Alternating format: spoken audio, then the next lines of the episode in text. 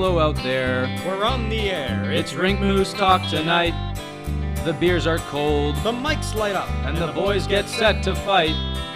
The gloves come off, opinions get thrown, and someone slips on ice.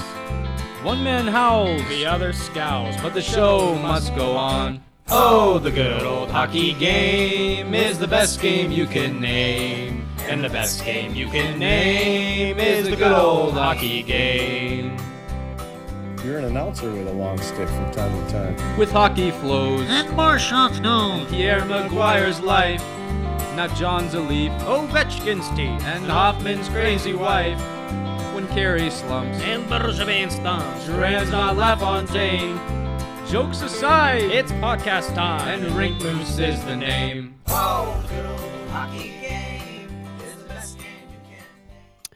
Hello, everybody, and welcome to Rink Moose. For those of you who don't know, the Rink Moose Hockey Podcast is a weekly episodic podcast We're two good friends. What are you doing? Come on, settle down. I'm just going to keep on rolling here. It's a weekly episodic podcast where two good friends get together and talk all things hockey, NHL, and their implications in the fantasy realm.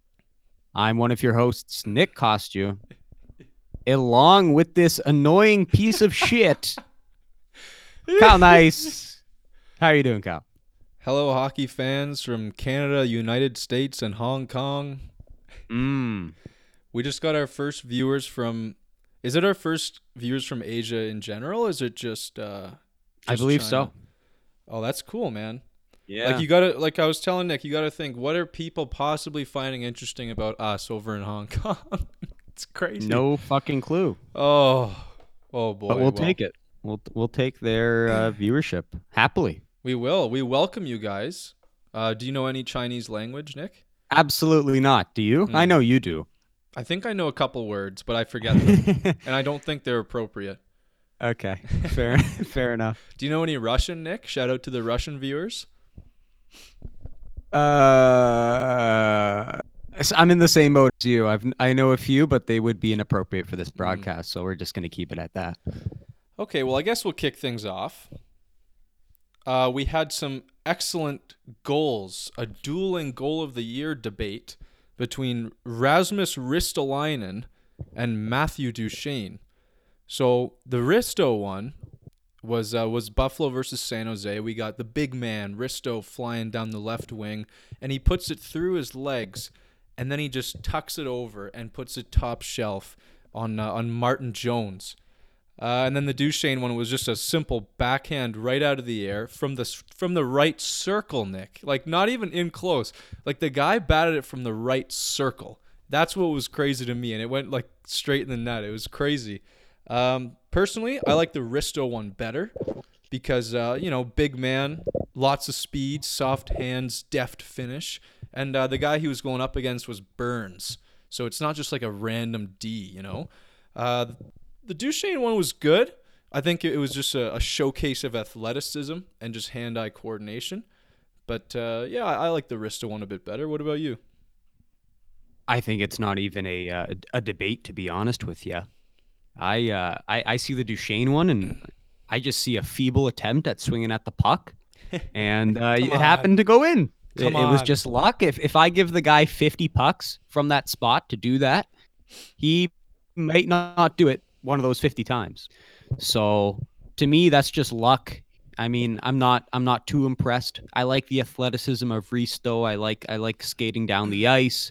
Burns goes for the poke check. He puts it through his own legs. Mm. Beats Burns. He skates to the front of the net, which is a dangerous spot. Like someone's gonna fuck you up big time when you try mm. to do that. Like he doesn't just shoot like from the easy spot, like take a low percentage shot. He actually skates to the front and uh and, and scores on Carter Hutton there where he's got two sharks on him. And uh and don't even get me started on the celly. That was just a Oh, perfect way to cap it off. Yeah. But but here's my two questions, and I have two questions for you. Oh boy. Um, question one: What is that celly? Like, what is he actually doing? Can you can you answer that for me? Because I have no fucking clue. Well, I'll follow that with another question. Where is Risto from again? Like what country? Is it uh it's not Sweden, is it? I don't think so. I, I want to say uh, maybe Finland. All I know Yep, is Finnish, Finnish. okay. Yeah, there you go.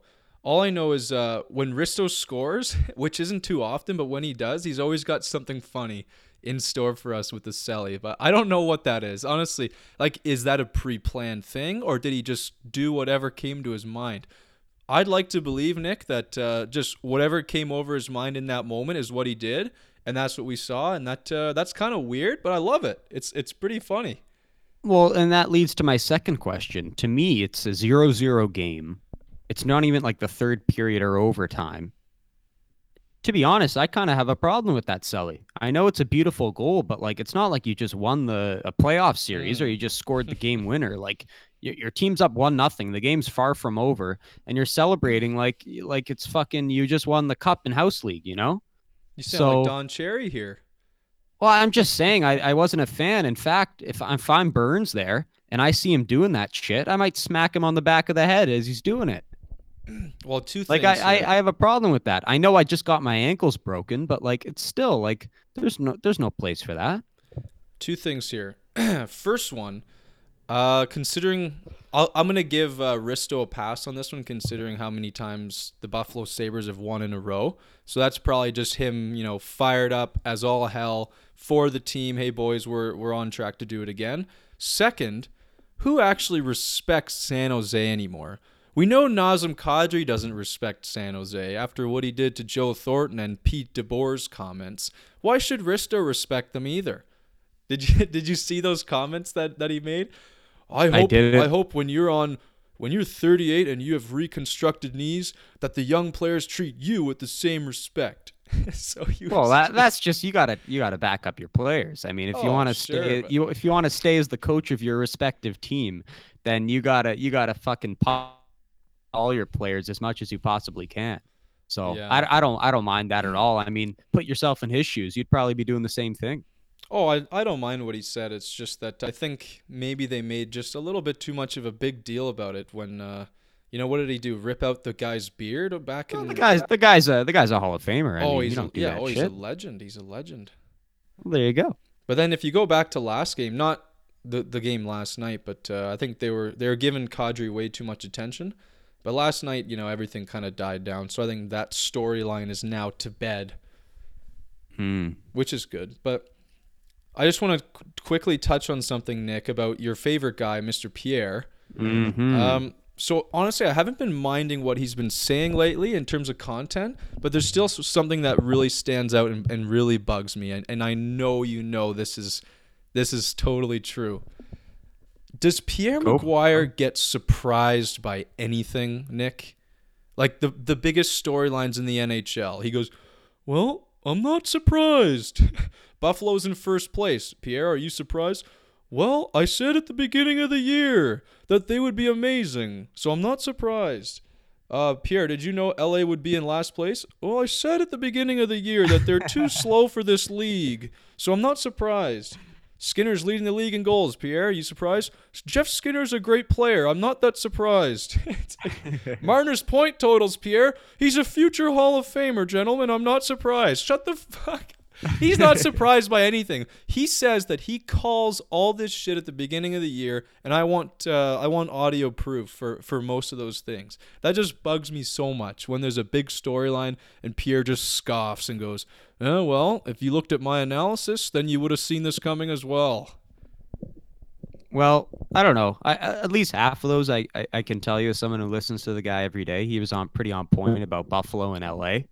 Uh, can't can't can't really talk about his opinion on Marner. I, f- I feel like I feel like no one saw him being projected for hundred points. Um, No. but I, I, I digress.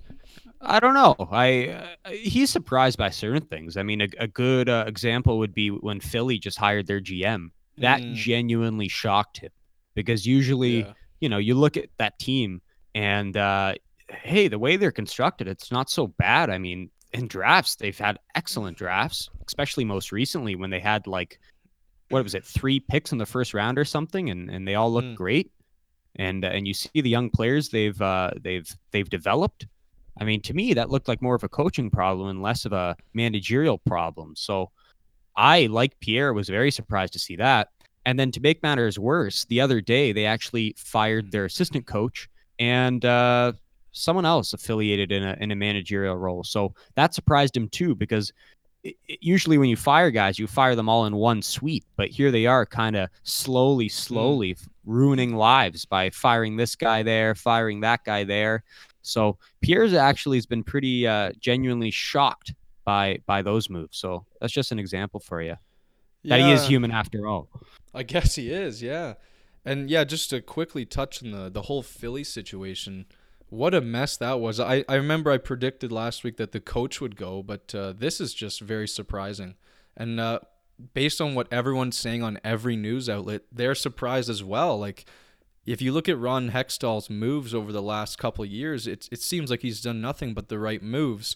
I mean, uh, I was one of those guys who was very impressed with the roster preseason before we saw anything go down. Sure, they don't have a goaltender, but uh, you know, one is in the works. It seems like he's constructed a fine roster, and he's done so with patience.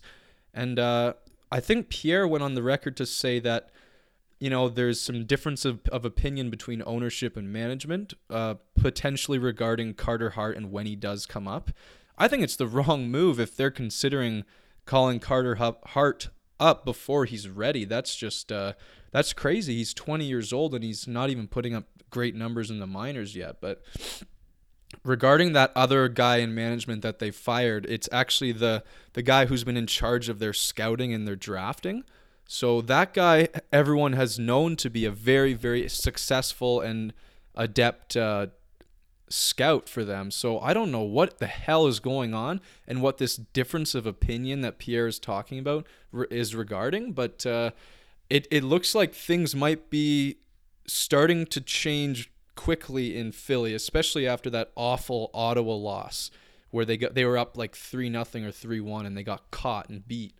Um, but yeah, things are gonna start changing in Philly sooner rather than later if what Pierre says is true. So um, look for a, ro- a lot of roster moves there, Nick. Yeah, I, we'll we'll see. I mean, yeah, you're right. That that loss against Ottawa was pretty demoralizing. Oh, You're up three one in the third, and things go to shit. Um, Especially was- how that yeah. Duchene goal went in, and you're thinking like, really, that against us now? You got to be kidding me. on Man, oh, home man. ice too. So Yeah. those fans, they're not going home happy, and and those are some really passionate fans in Philadelphia, one of the great sports cities in North America. So I, I feel for those fans, and it, it must be tough having to to digest the fact that your team may very well be on its way to a to a rebuild here when things were looking on the up and up. Yeah. Not So it's pretty dramatic, if you ask me. Yeah, and speaking of roster moves, uh, there's a there was a big trade in the NHL. I guess you, you can call it a big trade, I guess. Um, and it was between Chicago and Arizona. Those two seem to be dance partners quite often, actually. Uh, so we have Dylan Strome, brother of Ryan and former third overall pick in 2015. Dylan Strome and Brendan Perlini to Chicago for Nick Schmaltz, who's a uh, not a bad player, but uh, I just want to break this down. I'm going to say it. Uh, I don't like this trade from the Arizona perspective. I, I think they they gave up on a guy a little too quickly. I mean, Dylan Strome, he he's ripped up junior with and without McDavid. He ripped up the AHL, and I think he's going to find his way in the NHL. Uh, I think they just might need to give him a little bit more time. He's been quoted saying he doesn't have a lot of foot speed, so and we know in the NHL that's becoming more and more important. But uh, you know, he just needs more time to adapt. And I, I kid you not, I swear Patty Kane is, is going to turn this guy's career around real quick in in uh, in Chicago. If there's any guy that can do it in a hurry, I, I think it's Kane. I think if those two find uh, any sort of chemistry, Arizona is looking pretty darn bad in this trade. Yeah, and uh, you look at the lines right away. I mean, there's that other guy, Perlini. He, he's nothing to scoff at either. That guy was a first round pick. So Yeah, he's playing with Toews on the first line, and then you got uh, Stromey, the pizza man, the pizza on the second man. line. That's right. So the pizza man. yeah. So, uh, eh, I mean, we'll see what happens here. I mean, uh, I haven't been watching their games since the trade, but uh, you figure anyone who plays with Patty Kane has shot has, has got a fair shot at at at thriving to some extent. And and I see he's on the second PP, so it's not like he's he's just getting thrown out there for for regular minutes. So I mean, why not? You get you get two pieces for one. I know uh, I know Schmaltz. He he had he had shown some some some skill in in his tenure, his short tenure in, in Chicago. But the reality is, like I just said, anyone who plays with Kane is going to get a fair shot of racking up points, and that's Mhm. exactly what happened with Schmaltz. So you assume the same will go for Strome, and uh, and you get Perlini. So you get you get two first round picks for the price of one. And to me, I mean, it's three guys who I feel like the the peak hasn't really been achieved yet. You don't really know what they are just yet. So why not roll the dice, take the two pieces for Mm. one, and, and run with them? So I I, I got to applaud uh, Chicago on, on this one. Yeah, and we should mention Schmaltz had a pretty good year last year. He had 52 points in about 78 games. So yeah, as a young player, that's very very impressive. But he was playing with uh, with Kane, I think, for the most part of that. Um, I just uh, I see Schmaltz's ceiling to be a lot lower than Strome. Like if Strome even works out as a little bit as much as they thought, he could be, you know, 65 around there. So if that works out, then that's great for Chicago. But yeah, definitely not a bad roll of the dice on this trade. I think uh, that was definitely a solid move for them.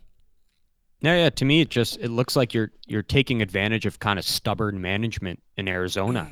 You know, I I- could see them sitting there watching these games with their arms crossed, going, "This guy's a piece of shit. We could have had Mitch Marner." Yeah. and uh, and and now you know we're we're pissed about it, so we're just gonna get rid of the guy.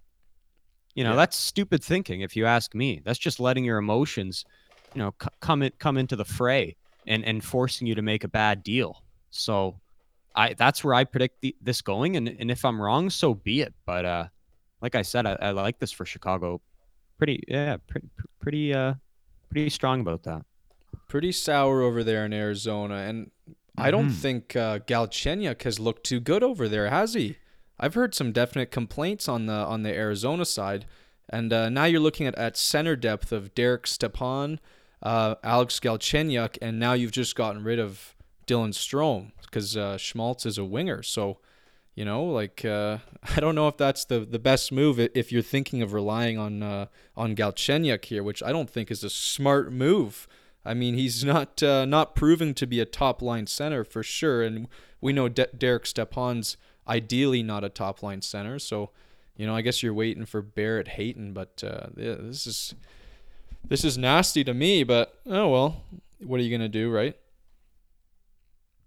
Yeah, I don't know. It- to me, Arizona looks like a team that they were kind of a surprise at the start of the season. At least, you know, analytically, I saw they were in the after the first month, they were in the top two or three teams in goals against average, and, and I was like, oh, oh well, yeah, this has my attention. And then since then, I think you've kind of seen what you expected them to be. I mean, that hasn't held up, and you're seeing, you know, the uh, obviously the lack of scoring, the goaltending can't mm. seemingly can't stay healthy. You got Raanta getting injured, then you got Kuemper getting injured, then you get Raanta getting injured again. They're playing with some rookie right now, some schlub in goal. So yeah, yeah, I mean, can't can't look too good for the foreseeable future, if you ask me. yeah. So us as the media, Nick, who are Toronto based, we have a responsibility to give an update on the Nylander situation as well as give our opinions. Uh, so I'll do that right now. I think, and this will be the last time. Well, the last time we give like an update like this, because again, this the deadline is Saturday for something to happen. So I'm gonna give you a few quotes here, Nick, and then we're gonna chat about it. These are pretty darn interesting quotes, and it, it kind of pushes the needle on where we have been. So to start with, Pierre Lebrun of TSN, quote.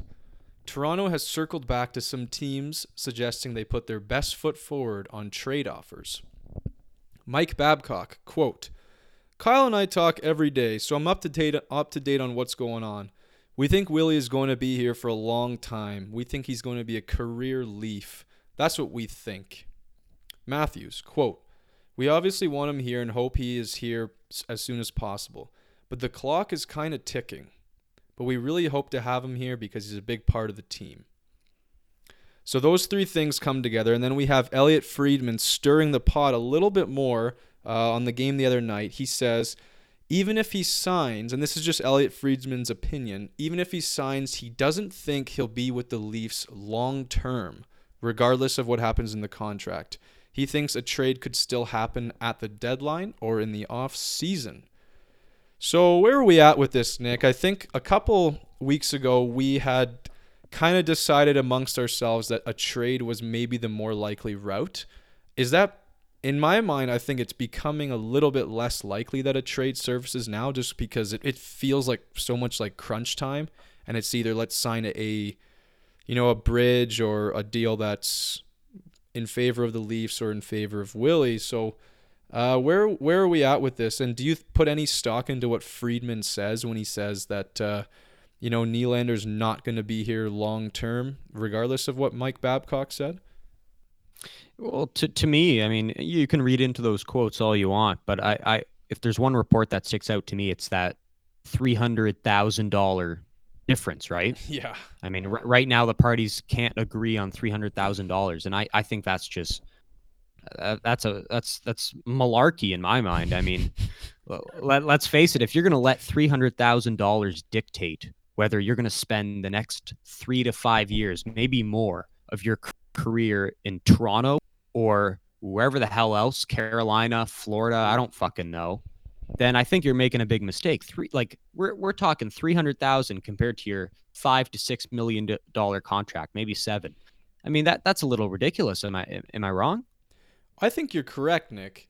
And uh, am I wrong in saying that William Nylander, and I know he's doing the right thing because he's looking out for himself, which is not necessarily wrong, but am I right in saying that he's coming off a little bit stinky to you right now? Of course. I mean, to, to me, just sign the deal. If if you think you're worth more, sign the bridge. I don't know, maybe something three year, five million. That, that would be an ideal bridge deal. Sign the bridge. Prove that you're up to par with Marner and Matthews, which you've not proven at all to this point. and, and then we can and then we can move on with negotiations. So don't be sour about it when you have no bargaining chip at all. Yeah, this is uh and especially because you got you look the and everyone's throwing around the Pastrnak contract and we've gotten quotes from him saying things like, "Oh yeah, when I was like 8 years old, if if you told me I would be making that much, uh, you know, I'd be over the moon." So Pastrnak's saying all the right things here. Uh, just to just to make Nylander look like a total ass, and then uh, and then you've got Pastrnak leading the league in goals. Like, come on, man. Although I will say Steve Dangle said something pretty darn interesting on Twitter. He said something like, uh, "The pa- Pastrnak's contract is way below a Pastrnak contract." So what that basically means is Pastrnak's making way less than he should. So it's not really a good measurement stick because it's not really a valid contract based on his talent. So I don't know, like if it's over three hundred thousand at this point, I think Kyle Dubas is going to budge first, Nick. I think, you know, he's going to say, all right, you know, guys, I, I, I played my heart, my cards as well as I could, but uh, it's time to just get this thing going. And I know Mike Babcock wants Nylander in the, in the lineup as bad as anybody.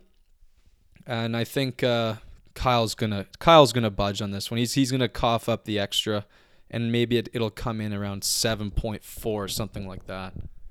But see, then then I ask, how the hell is that to work? Because when you count in the 11 million annually from Tavares, and then you got Matthews, who's he's got to be asking north of 10, 10 at least, and then Marner, who looks at like a hundred point pace right now, he's going to be saying, "Hey, I'm not so different from Matthews. I should be right around that range either." You're not going to be able to afford all that. One one of the best analogies I heard was was Gord Miller. He compared it to a slice of pizza. Yeah. And he says, let's say uh, Dylan Strome delivered a pizza to our house tonight, right?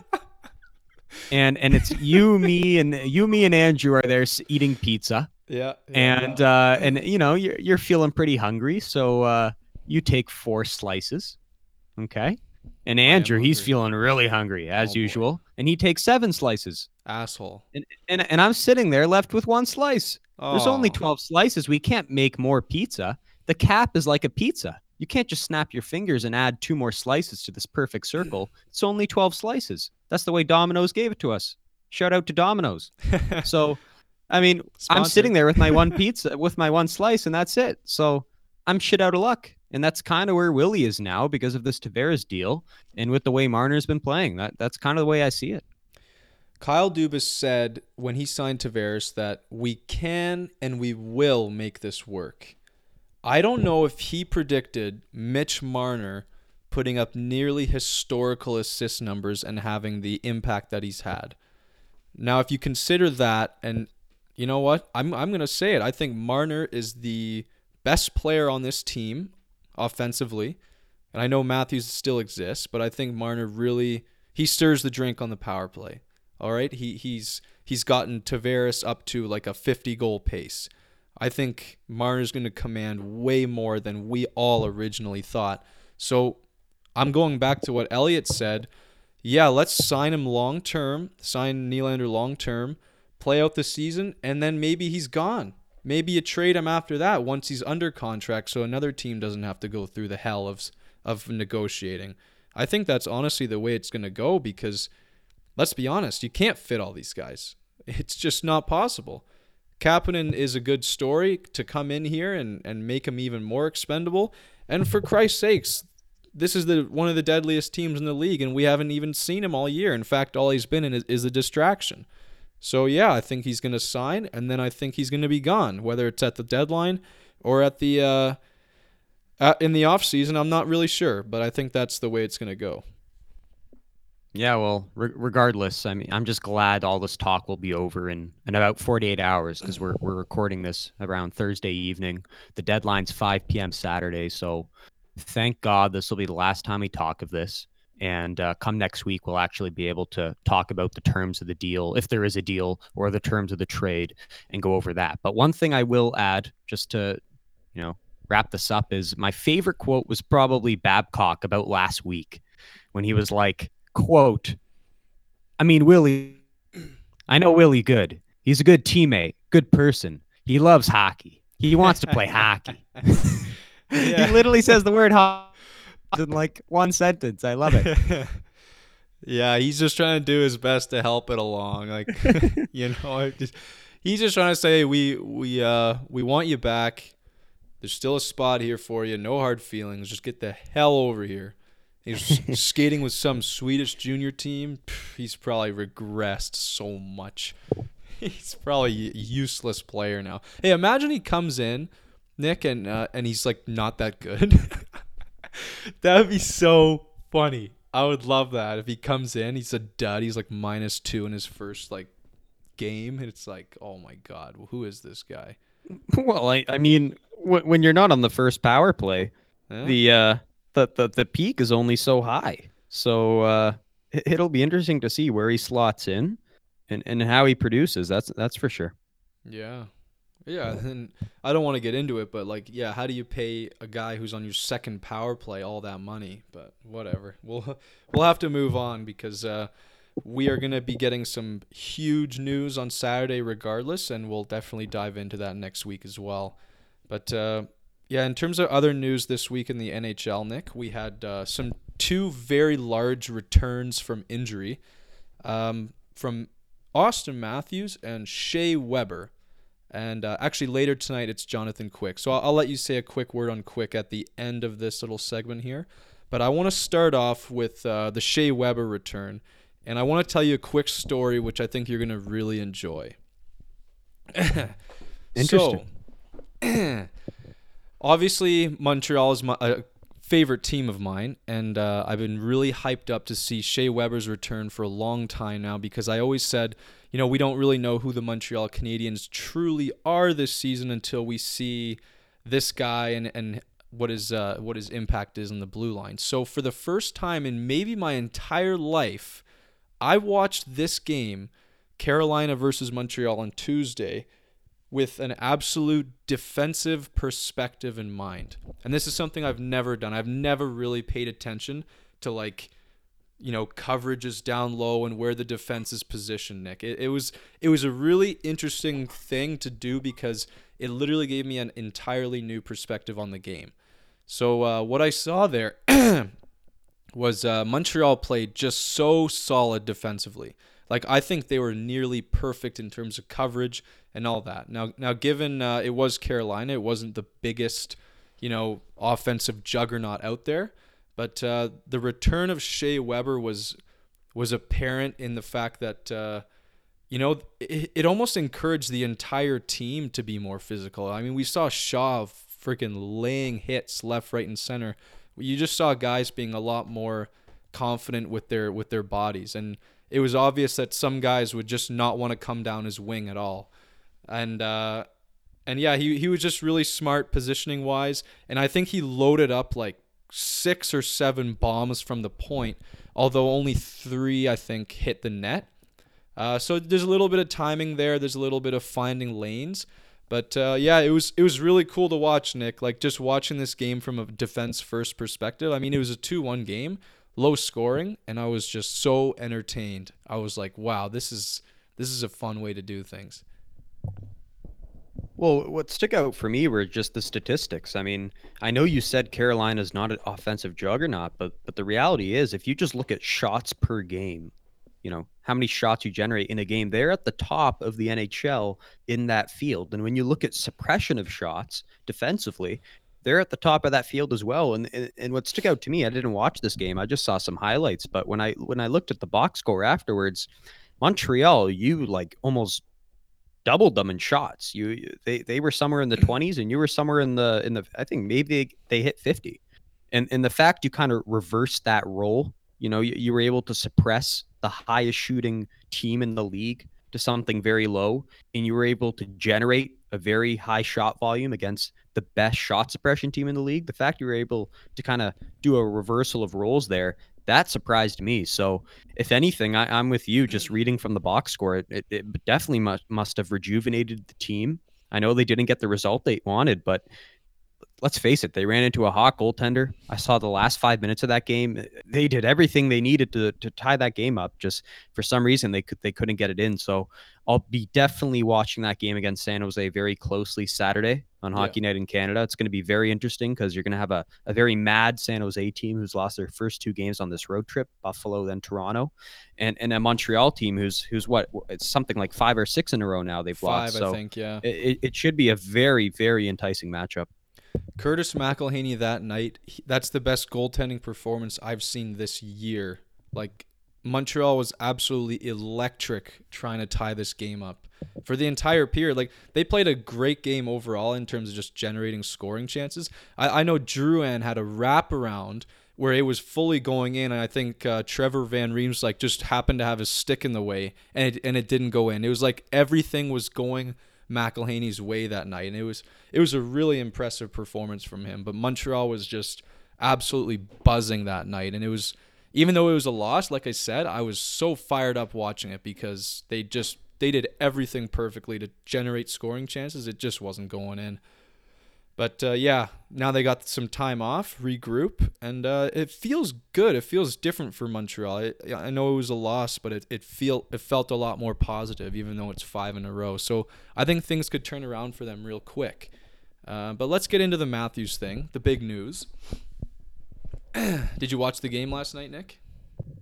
I did not. Matthews was exactly Matthews. Like it, it looks like he hasn't lost a step at all. He had that classic laser wrist shot off the power play.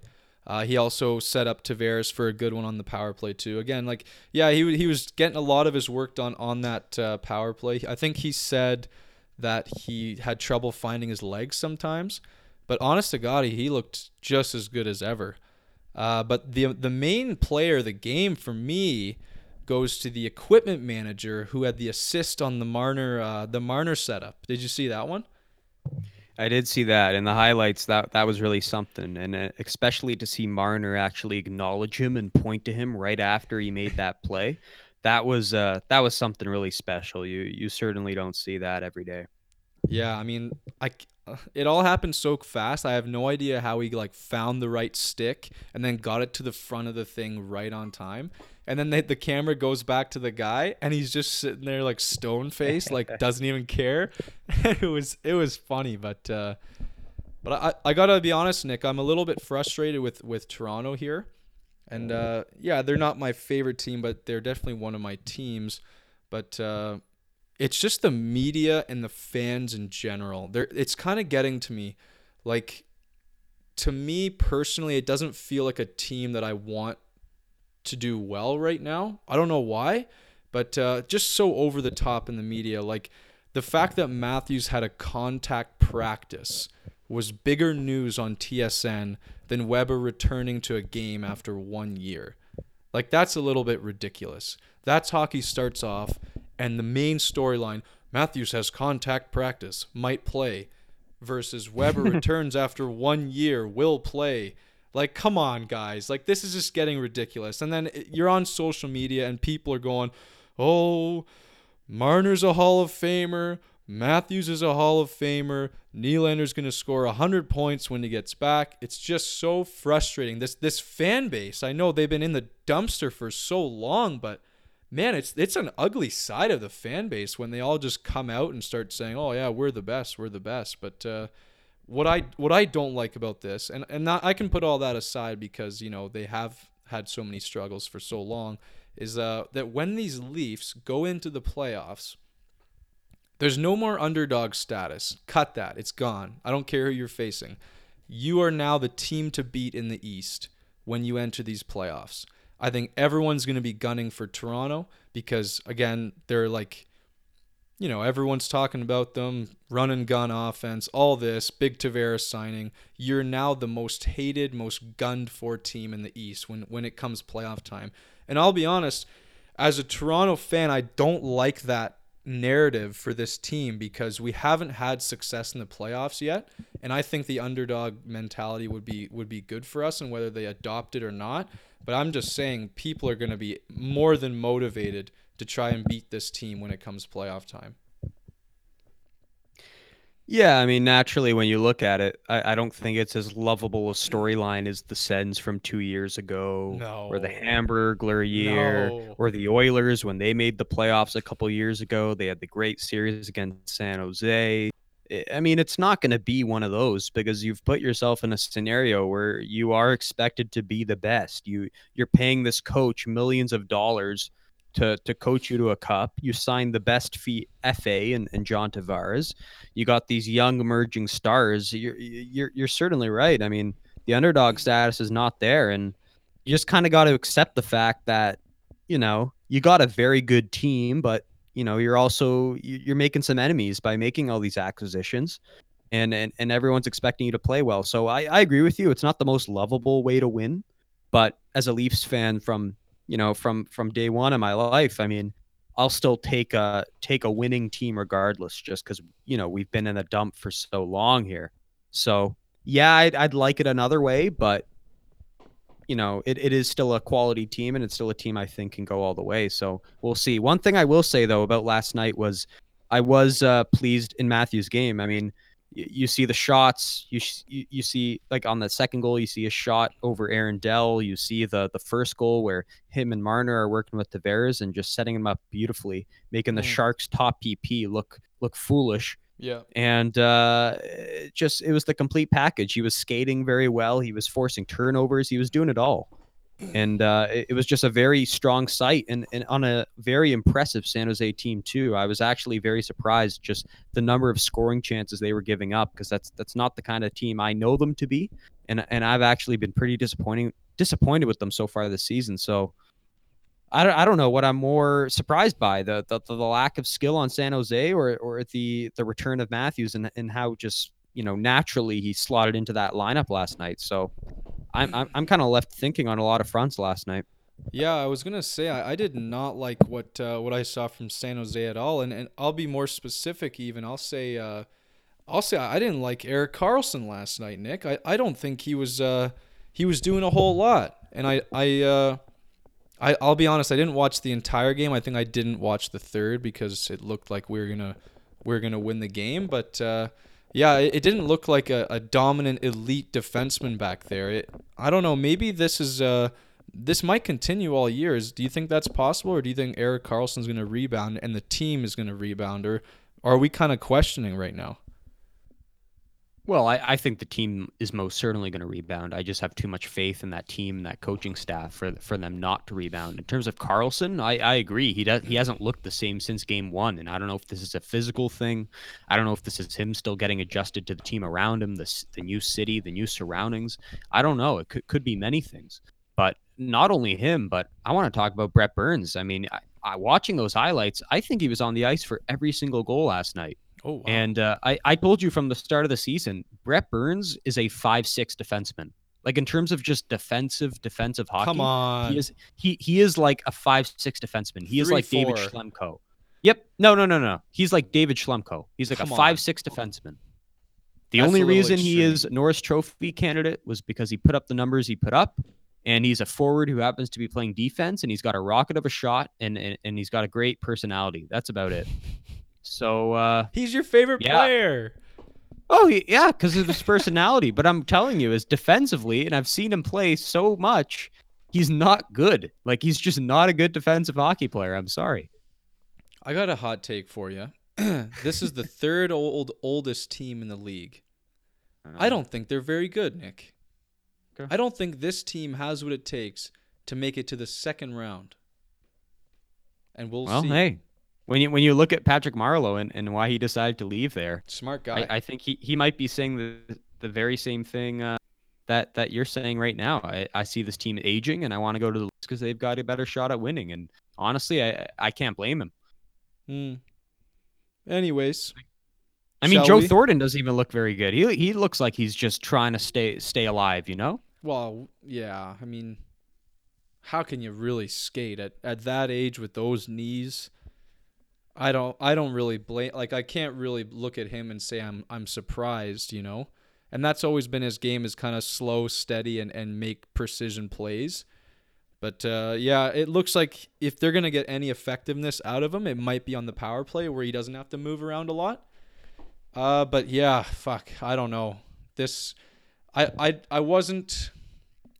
They're they're definitely a lot lower than I thought they would be, and, and I don't think this they're gonna get uh, much better here. I think Karlsson's let them down a little bit, and uh, well, then again, you you do have Timo Meier coming back. He, he's out, right? Yeah, no, he's not injured. He's healthy. Oh, he's shit. healthy right now. Well, he's Yeah, I don't know. Yeah, I'm I'm surprised to actually hear what you're saying because uh, if I'm not mistaken, you you predicted them to come first last First, week yeah. in, the, in the Pacific Division. So Yeah, I don't know if that's more so time. just how weak the division is, or if, if whether you're actually impressed with this team. Well, I don't know. It it just the the the division's weak, and yeah, I don't know. It, it it there's so many questions with this team, but I just I don't have any faith in them just due to their age and their. I don't know. There's what I saw last night wasn't all that great, and their goaltending. Like what ha- what has happened to Martin Jones here, and Aaron Dell didn't do any, do himself any favors either. So mm-hmm. yeah, I Well, he, he he didn't really have any chances to to no, to make any saves last night. And in fact, if you look at, I've watched, you know, a lot of their games. Their their their defense is letting their goalies out for to dry. Like I said last year, this was a top penalty killing team. This was a top scoring chances against team, and that all that defensive identity that I saw in this team has kind of gone downhill. You look at Mm. the the analytics, and, and they're not nearly where they where they should be. And you watch the goals, and it, this isn't on Martin Jones or Aaron Dell. These this is just defenses defensive lapses. There were plays last night where there was a Leafs player right in front of the net. Just look at that T- Tavares on that first power play goal. I mean, it, it was abysmal. Yeah. So, I to me they got to fix some things up. And and to me, and this is a good analogy. They kind of remind me of like the Tampa Bay Lightning from last year. They're they're kind of like right now. Oh, we're hot shit. We got all these players, and we're just kind of gonna outscore teams. That's how we're gonna play. You know, we're not gonna hunker down defensively. But then, like halfway through the year, come January, they get their act together. They wake up and they start playing. You know, full you know, offensive and defensive hockey. So that that's where I see the season trending Hmm. for uh, for the San Jose Sharks. Did you see that uh, when they tried to ask Karlsson about his return to Ottawa, he just walked right out, didn't say Oh, anything, really? just walked away. Wow. Must be uh, must be some emotions going on there, but yeah, we'll see. That's going to be a, a real one to watch for sure. Is that tomorrow? Is that Friday? That that'll be the Sunday afternoon matinee in Ottawa. Okay, So, gotcha. I, yeah, I had thoughts about going to that game, but uh, oh, that'd be good one. unfortunately, unfortunately, exams. You know. Yeah. Oh well, we'll we'll move on to our next segment here. The doghouse, Nick. The this one doghouse. is a good one for me because I don't like this guy. so we got our main player that's in the doghouse is Ilya Kovalchuk. With the introduction of Willie Desjardins, we've seen Kovalchuk's ice time plummet to around six minutes Mm. which is just sad. I mean, he was doing okay, I thought, from an outsider's perspective, on uh, on the LA Kings. There, you know, he's got the weapon of a shot, but it looks like this coach just doesn't have a place for him. I mean, uh, be it what you will, small sample size or whatever, but it, it's looking like. How long can Kovalchuk, knowing his personality and, and who he thinks he is, how long is he going to take this? Something's coming to a head here, is it not? Well, you know, it's funny because I'd I'd like to think things are, and and I like I like I like drama, Kyle. You know that. I Oh, love yeah. when things go to shit. It, it's fun, and I love hearing what guys have to say. But but unfortunately, I'm reading the reports out of L.A. and uh, both guys are saying the right thing. I mean, Desjardins, he's kind of just saying, "Oh, well, he he's a good player, but like you know, we've had these younger guys come in. Uh, Matt Luff, he's he's actually been great since he since he got the call up from Ontario. Um, you know, we've got these young guys in. They're just playing harder. They're skating faster. I kind of like what I'm seeing from the first, the second, and the third line, and we kind of don't have a place for him at the moment. So that's what that's what Desjardins saying. It's not like he's ripping apart the guy, saying I need to see more from him. No, no, no, no, no. But then when you when you look at Kovalchuk, he's saying all the right things too. He's just saying, you know what, we've been winning of late. They've won two in a row on this uh, on this Western road trip of theirs, um, and uh, he yeah, I think three in a row total. And uh, he he's kind of just saying, yeah, well, the team's winning, so if I score zero goals the rest of the season and we go on to win a lot of games and make the playoffs, then so be it. So it, it's kind of awkward because no Wow. guy's really mouthing off and, and making a statement. They're kind of just, you know, sticking with the trend here and, and being pretty tight lipped about it. So I'm kind of surprised both guys have handled how they've handled it. Mm-hmm. But in, in terms of his decision to actually be benching him, I, I agree. I mean, the reality is he's slow. To me, I, I wish I could have scouted him more in the KHL before this. I just looked at the numbers. I saw the shots. I saw the points. I was like, well, you know, his numbers can't regress too much. It's not like the KHL is like the OHL. It, this is presumably the second hardest league in in in the world, and and and yet he he looks god awful. I mean, he's not skating. He's got the shot, but I mean, how often are you going to be in a position to actually snipe when A, you're not skating, and B, you're not being trusted on the top power play unit? He's not even on the top power play unit, Kyle. He's on the second PP on the fourth line. That is a se- message seven, sent. seven, seven to ten minutes a night. It's ridiculous. Wow. And uh, yeah, I mean, it's it's pretty sad. what are they paying him right now? Like, isn't it like six million? Yeah, it's quite a bit. Five five to six million over three years, I think. Ilya Kovalchuk is the next Jan Kovar. He is gone. But I'll tell you what, it, it looked good originally because he was like a point per game player through like the first 14 games. He had like 14 and 14, and now he just hasn't had a point in like 10. And Yeah. and the most disturbing thing was LA on the broadcast. They put their leading scores. It's like here are the leading scores for the LA Kings. I kid you not. And this was like the other night. It was like Kovalchuk leading scorer at 15 points. Kopitar Oh. 14, No. Doughty 14. It was just pathetic. Wow. 15, four, 15, 14, and 14 are your are your three best scores. Is that and we're right? like 20. Yeah, that little. Wow. Jesus Christ. And Marner's got 32 assists. I know. Jesus Christ. Oh my god, that's that's bad. This team. But You're they're winning wa- of late. Are I- you still I, I watching know, these games? I don't I don't take back what I said last week, but they're winning, Kyle. Wow. Well, come on. That's not going to continue, Nick. We'll see. You don't want them to win. Just take the loss here. You got to take this draft. No, I I know I'm still watching their games. I'm still staying up watching their games, but wow, uh, that's that's I mean, crazy. No, they, they they they've won a couple here. They've won three of four, I think, and and they, there's some confidence there. And Hmm. and Vilardi Vilardi should be coming back very soon. I, he he was just sent down to the Ontario Reign, Yeah. the the AHL affiliate, so he's going to be playing three games there. And then apparently it's going to be decided after that whether or not he's going to be going to the World Junior Camp or, or joining the Kings. So I th- I think in fact I think that's something to read into. I think if he goes to the World Junior Camp, that's kind of management saying, "Hey, We're we're, tanking here. Yeah. We want Jack Hughes." Whereas if he ends up going to the Kings, then I think that's more like, "Oh, Hmm. we have belief here." Wow. And and and I think it's going to be. I think after this weekend, that that's you'll you're going to know where the Kings are trending because they're playing Edmonton tonight. They're playing Calgary tomorrow. Those are big divisional games. If you win both those games and you sweep the Canadian Western road trip, then you're right back in it. And then you can slot Vilardi in and, and, and you're back to, you know, as if it's game one of the season. But Wow. if, if, if things don't go so well and, and, and you want to send Vilardi to the Team Canada camp, then I think that might be a good indication that uh, the season's over in uh, in South South uh, California. Mm. Well, I hope they send Vilardi back because I I like to see him on Canada, but I hope so too. we'll see. Uh, so another honorable mention, Doghouse members. So these guys are definitely lo- lower names, but uh, we should mention them anyways. Uh, Scott Darling just got placed on waivers. Uh, I'm not sure if if he's gonna get picked up, but I could I could see it. Uh, Cal Pickard from Philly, he's been placed on waivers, and I think he actually may have gotten claimed, but I'm not 100% sure.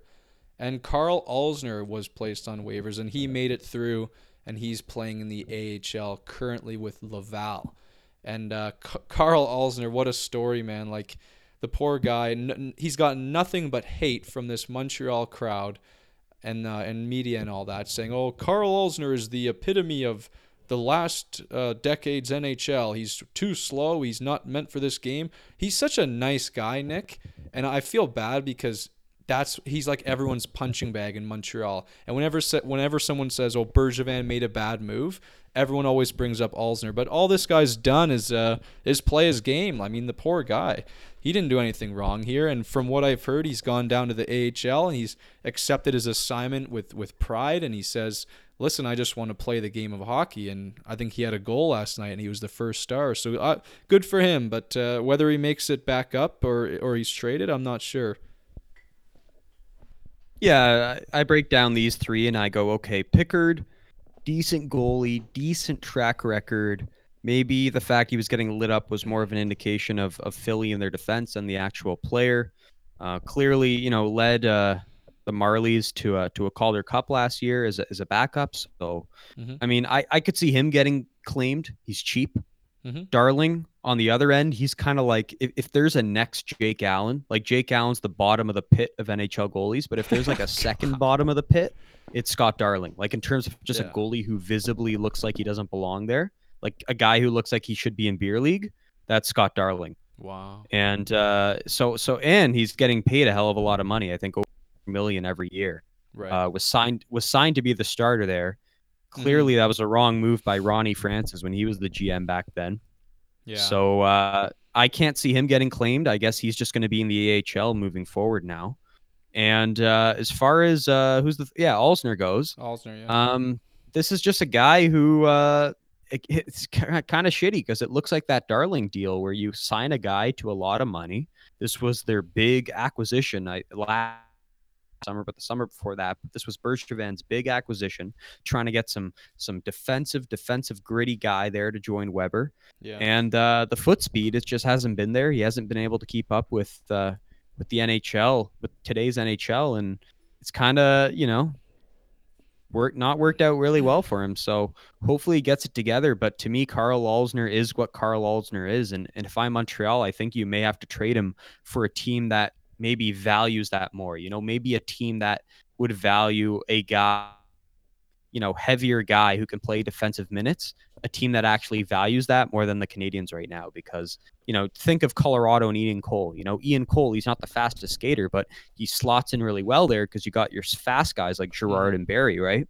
Yeah. So if you can find another, if you can find another dancing partner who kind of has a similar situation where they got a lot of young puck moving defensemen and you need a bit of a bit of grit, you know, he- heavy hockey on the back end, maybe you take Alzner.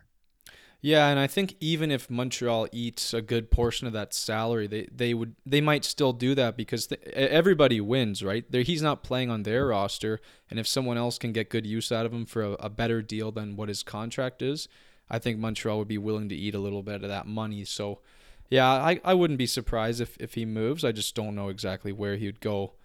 Um, but on to the next and last segment here, Nick. Uh, the Cole Harbor Classic. So the other night we had a Pittsburgh Colorado game, which was just absolutely electric, electric from the beginning. It was uh, it was intense and actually had a it had a playoff feel.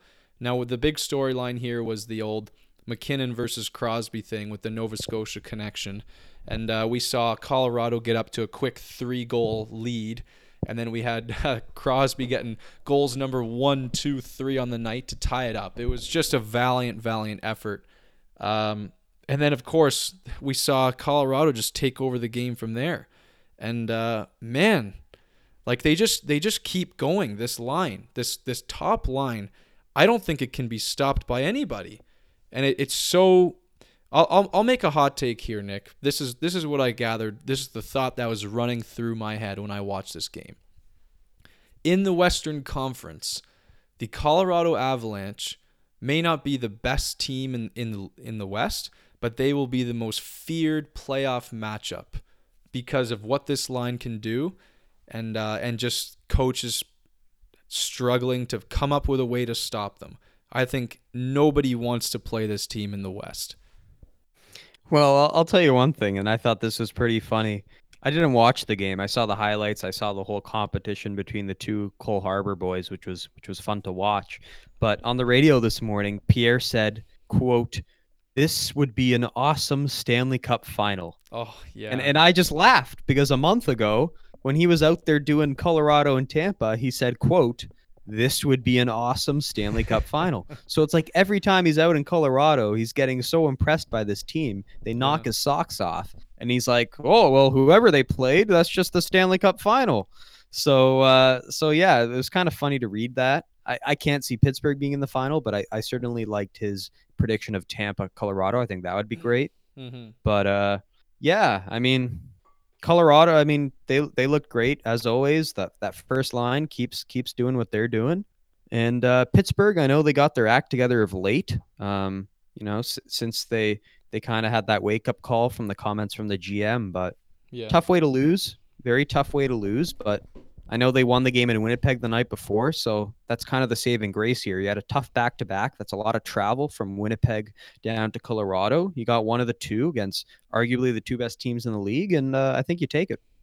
Yeah, I don't think Pittsburgh's too down on themselves for this loss. I know, I know the scoreboard said 6 3, but in reality, it felt more like a 4 3 game because Colorado did get that 4 3 goal, and then it was an empty netter, and then it was just kind of like a, a kind of a crap 6 3 goal, which they did score on the goalie. But yeah, Tristan Jarry out there. So the goaltending's uh, it's up in up in the air, but I didn't see much to worry about from Pittsburgh's perspective.